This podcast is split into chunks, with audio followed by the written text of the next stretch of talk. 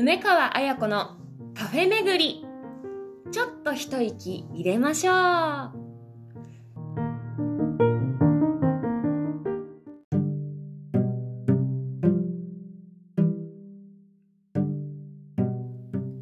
皆さんごきげんよう。本日2023年3月17日金曜日。80回目の配信となりました。元気ルンルン。女優の梅川彩子です。はい。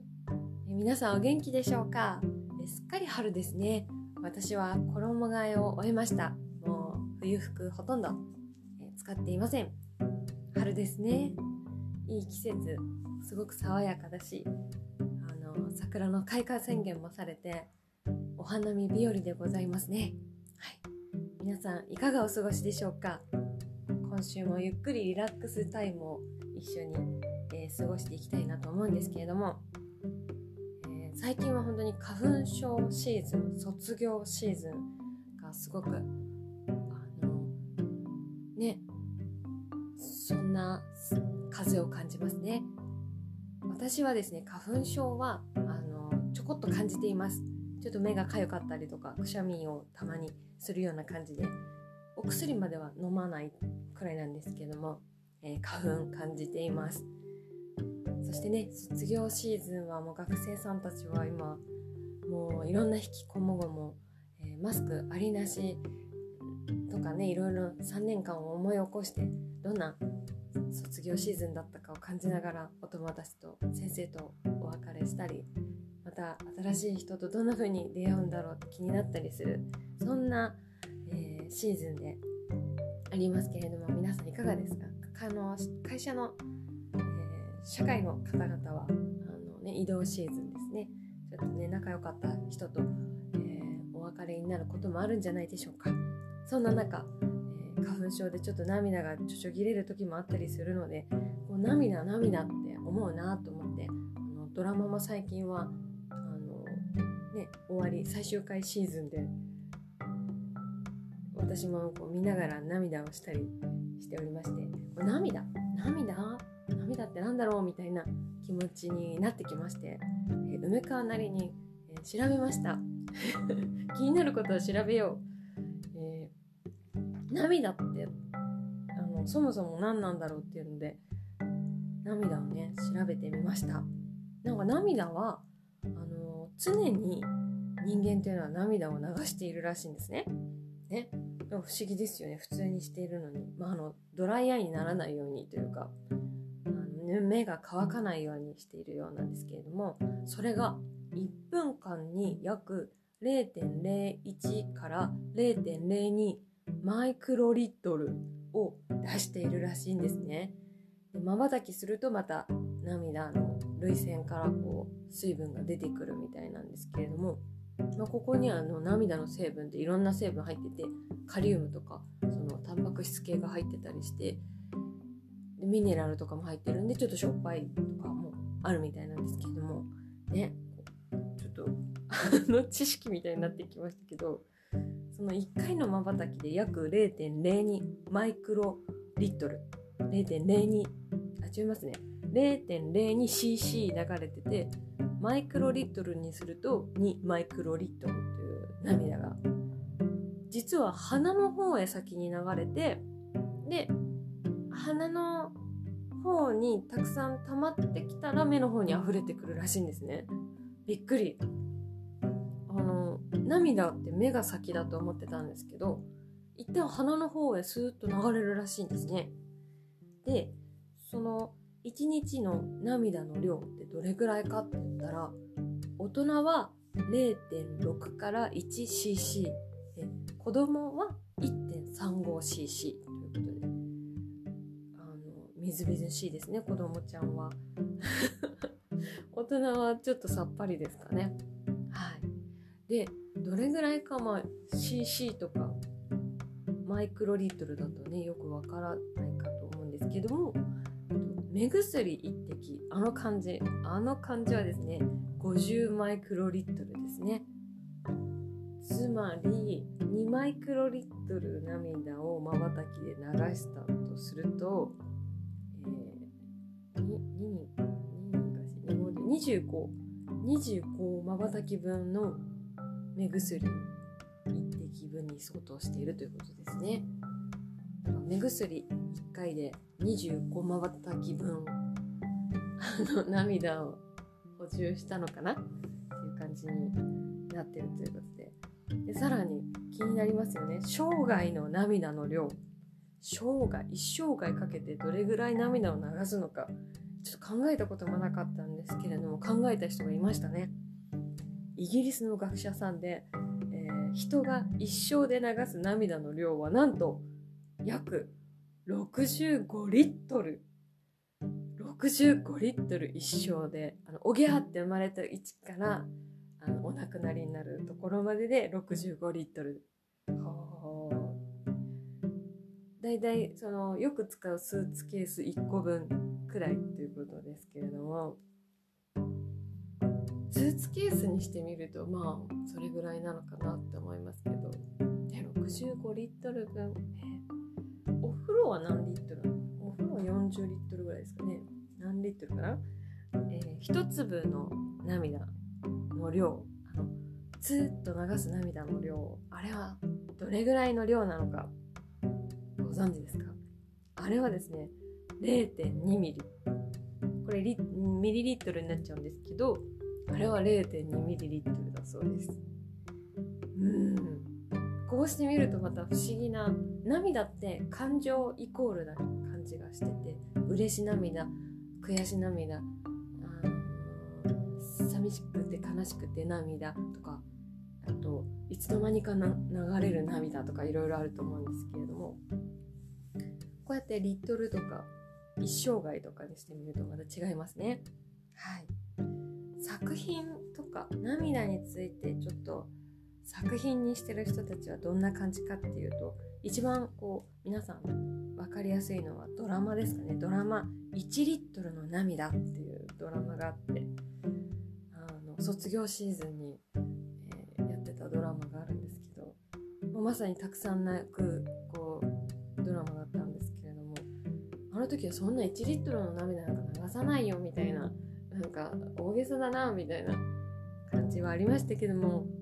一生涯65リットルだからそんな時期もあっていいのかな。あとはあのすごい昔にあの昼ドラでこの「涙くんさよなら」っていう歌あったのが思い出しましてあれも涙をあのフューチャーした歌でしたね。で私の好きなアーティスト森山直太朗さんは「えー、涙」という、えー、ちょっとバラードでセンチメンタルな、えー、こう人生訓のような涙っていう曲を作っていたりして結構人は時々涙についてふと思うことがあるんだなっていうのをこれで思いましたけれどもなので皆さん卒業シーズンそして花粉症シーズン自分がどれぐらい、えー、涙のリットル数ですね。何ミリリットル流したのか、えーちょっと調べてみるのも面白いんじゃないでしょうか。それでは、えー、そんな春を感じながら涙を感じながら今日はどこに行ったのか行ってみよう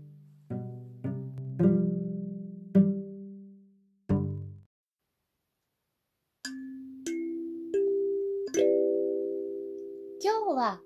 何カフェ？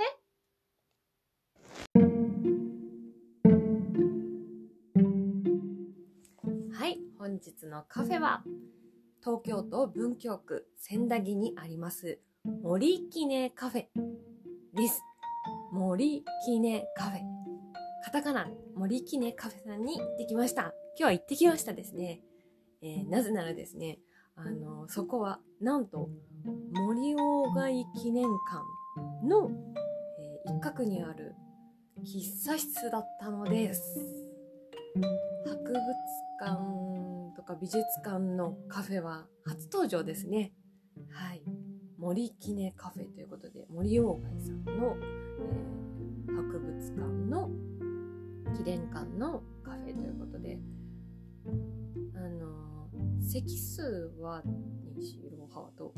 15、16ぐらいだったんですけれども、あの、森鴎外さんのいろんな年代の写真があって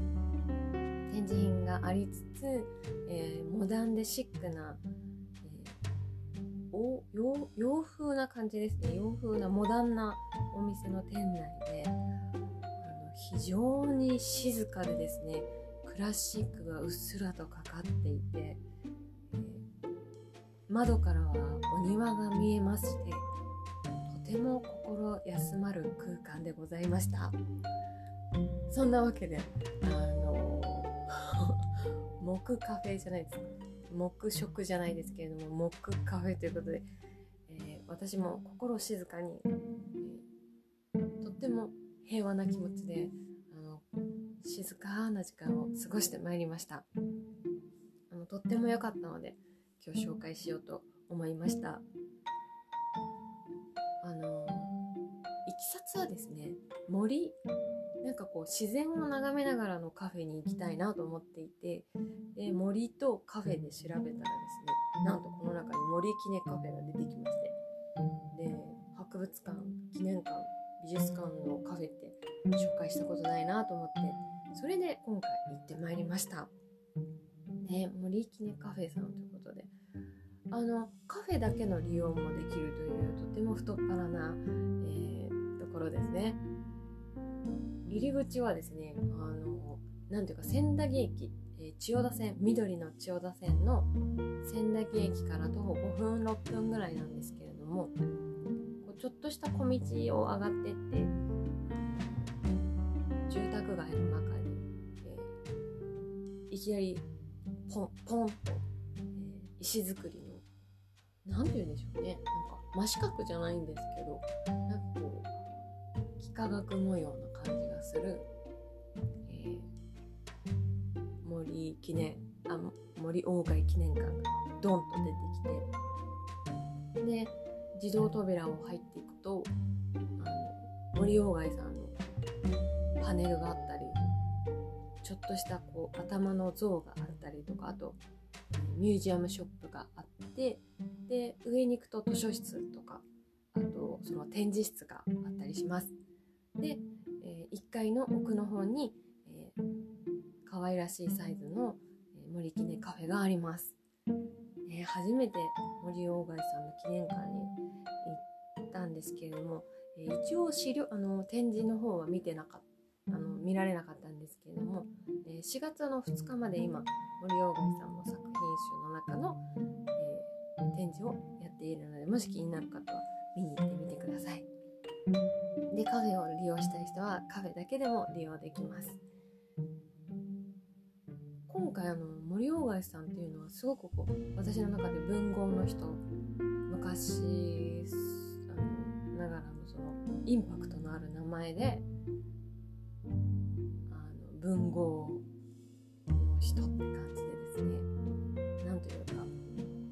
然知らなかったなっていうことがあったのがまず一つ目なんですけどあのメニューがドイツを感じさせるメニューで驚きました。メニューをざっと紹介すると、えー、コーヒー関係ですね。コーヒー関係カフェオレとか。あってあと紅茶があって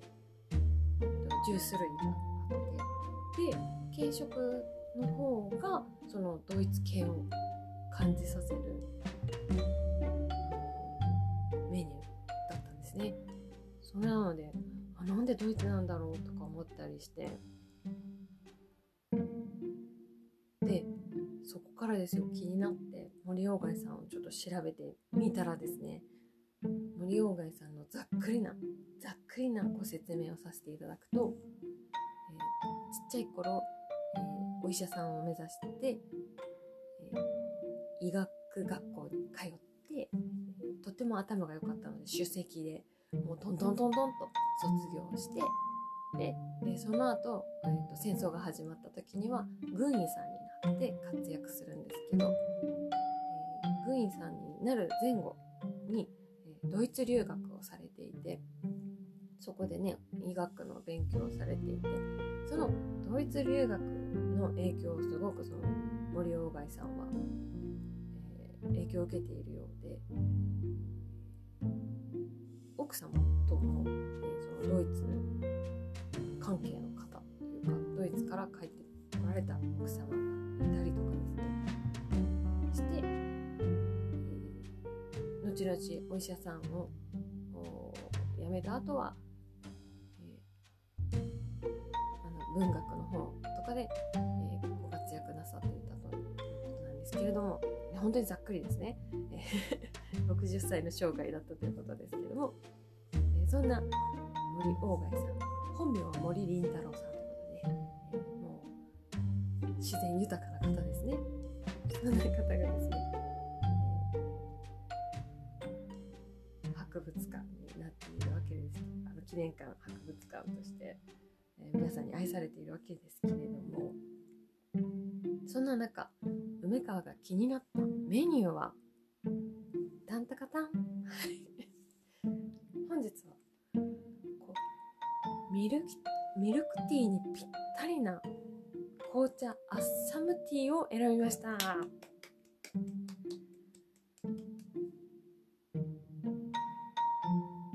ここはなぜかですねミルクティーという文字に惹かれまして。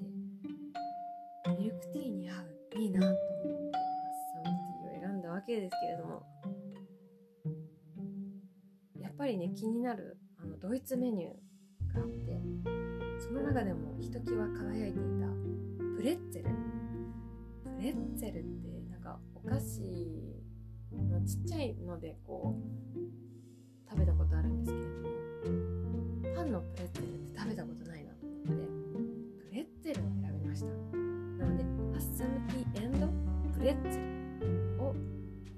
ました。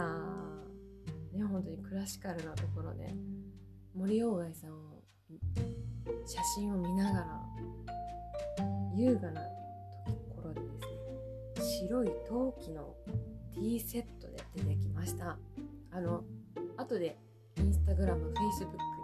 に写真アップしますのでぜひそちらの方もご覧いただきたいんですけれども砂時計が出てきてアッサムティーが出来上がるまで砂時計をスーッと見ながら、はい、あのアッサムティーのお味はですね本当にあの柔らかくて香りもあのほんのりで色合いも程よく紅茶のあの茶葉の色ですね。それであのミルクたっぷりついてまして。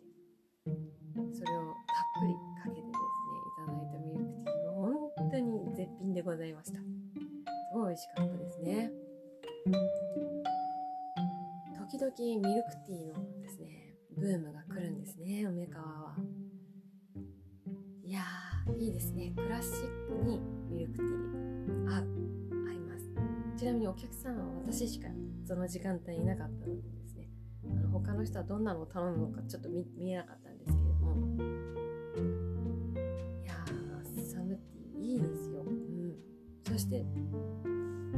気になるそのドイツ系のメニュー。プレッツェル。これはですね手のひらサイズで結構大きい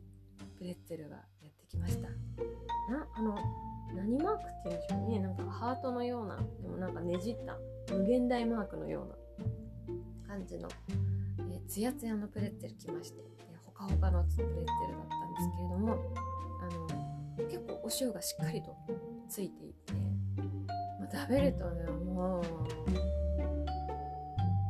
う美味しいっていうのがもう3秒ぐらいでプレッツェル終わったんじゃないかっていうぐらいサクサクサクっと食べちゃいました。はい。あんまりパン屋さんで見かけないなってましたね。あの日本のパン屋さんでプレッツェルってあんまり売ってないなって思ったんですけどアッサムティーとプレッツェル合いますね。コーヒーにも合いそうだなと思ったんですけどもあの塩味がいいですね。塩味とあのあのほっくりとしたプレッツェルの感じがすごく美味しいでした。3個くらい食べれそうなぐらい大きくて